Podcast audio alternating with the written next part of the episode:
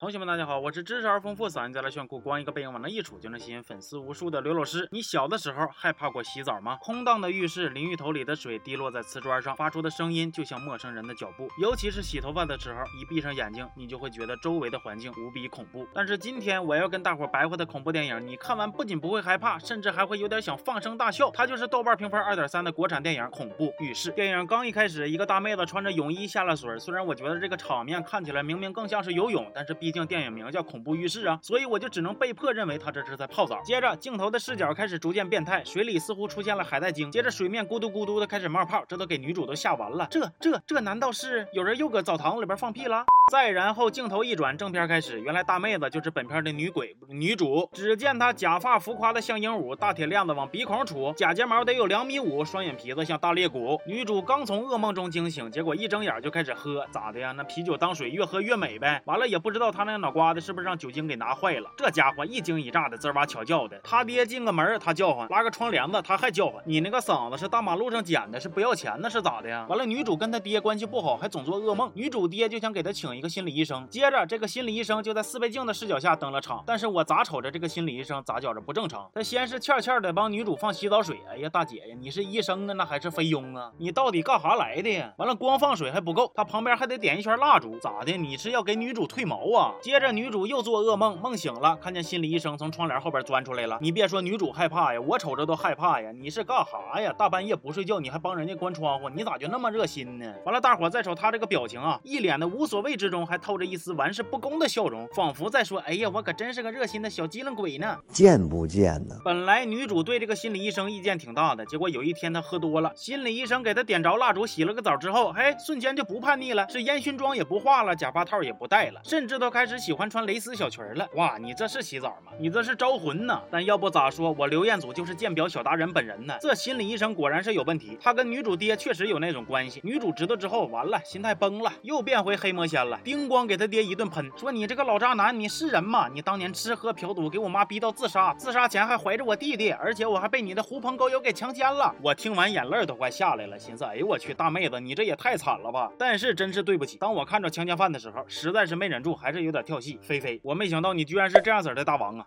但是人心理医生的心理素质那是真好啊，都这样了还底气十足的跟个博说，我和你爸是正常交往，而且我是一个专业的心理咨询师，你可以质疑我的人品，但是不能质疑我的职业素养。然后女主听完这个话，当即就动摇了，哎，气儿也不生了，乐乐呵呵就卸妆接受治疗去了。哎呦我去，你不按套路出牌呀！心理医生给女主催了眠，女主梦里边出现了她以前交往过，但是后来被她爹棒打鸳鸯的男票。那看到这儿，大伙肯定就猜着了，之前四倍镜视角的主人就是这个男票。完了，男票各种作妖，装神弄。鬼疯狂的针对心理医生，难道说我被鬼缠身了吗？Excuse me，大姐，你不是专业的心理咨询师吗？人设说崩就崩，你真是不憋着呀！然后心理医生根据字条留下的线索，来跟这个暂时还没露出真身的男票见面。结果男票一登场，我脑瓜仁子嗡一声，你瞅瞅这什么玩意？德州电锯杀人狂 vs 盗梦大师呗？这呜呜喳喳的，跟谁俩玩串烧呢？接下来的剧情就更扯淡了，女主爹横空出世，跟男票一顿捂着，又是贴身肉搏，又是公路追车的。大哥大姐，你们这是恐怖电影，你 cos 啥动作？大片儿啊，有点职业操守行不行啊？那你们肯定好奇，男票为啥非要这么针对心理医生呢？原来是因为这个心理医生过去啊是一个庸医，发生过医疗事故。我不想任何人伤害苗苗啊！你不想别人伤害他，你就天天装成海带精吓唬他，你这是双标啊！接着女主就来问他爹，你和心理医生你俩到底是咋回事啊？女主爹说他们过去是老相好，后来遭到了家里的反对，他就娶了门当户对但是自己不喜欢的女主他妈。之所以天天出去花天酒地呢，就是因为心里憋屈。我听着这话都气完犊子了啊！你不爱人家。你还娶人家，让人家生孩子，放不下初恋，你就理所应当的出去鬼混。你这个行为逻辑盘的挺好啊！你大女儿失身了你不管，小儿子还没出生呢，就跟着你媳妇一起被你逼死了，你还不管。完了，最后你倒是成大情圣了哈，你还要不要点脸？结果你们猜女主听完了说啥？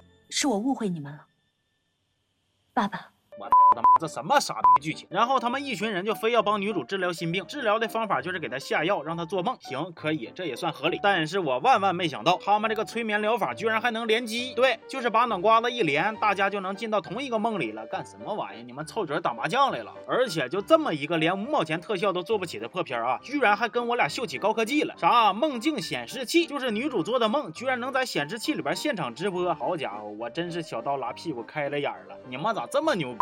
完了，他们在梦里帮助女主渡劫的方式，看得我也是浑身难受，一点干货都没有啊，就是纯打嘴炮。如果你想彻底治疗，你都必须勇敢起来，不管任何恐惧，让我们一起来面对它，一起来打碎它。现实总是让我们有无数不开心的事情，认识它，解析它，在以后的生活中尽量避开它。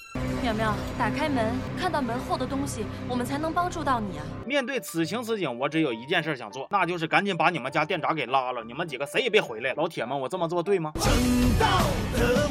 最后，女主成功的战胜了心魔，他们也手拉手的从梦境中脱离。结果心理医生没出来，女主见状就开始一顿哭嚎啊！这么多年来，你守望着一份感情，就算遇到阻挠，你也不放弃，你才是我们最值得尊重的。就这个台词搭配之前的剧情，知道的你是叫魂呢，不知道的还以为你是故意阴阳怪气的嘲讽他呢。结果紧接着啊，回来吧，妈妈。啊！最后心理医生醒过来了，这一家四口团团圆圆了。看完这部电影，我别的也不想多说了，我就说一句：女主他妈上辈子到底是偷了多少电瓶，这辈子才能摊上你们几个呀？造孽！行吧，那这期就说到这儿了。我是刘老师，咱们下期见。好。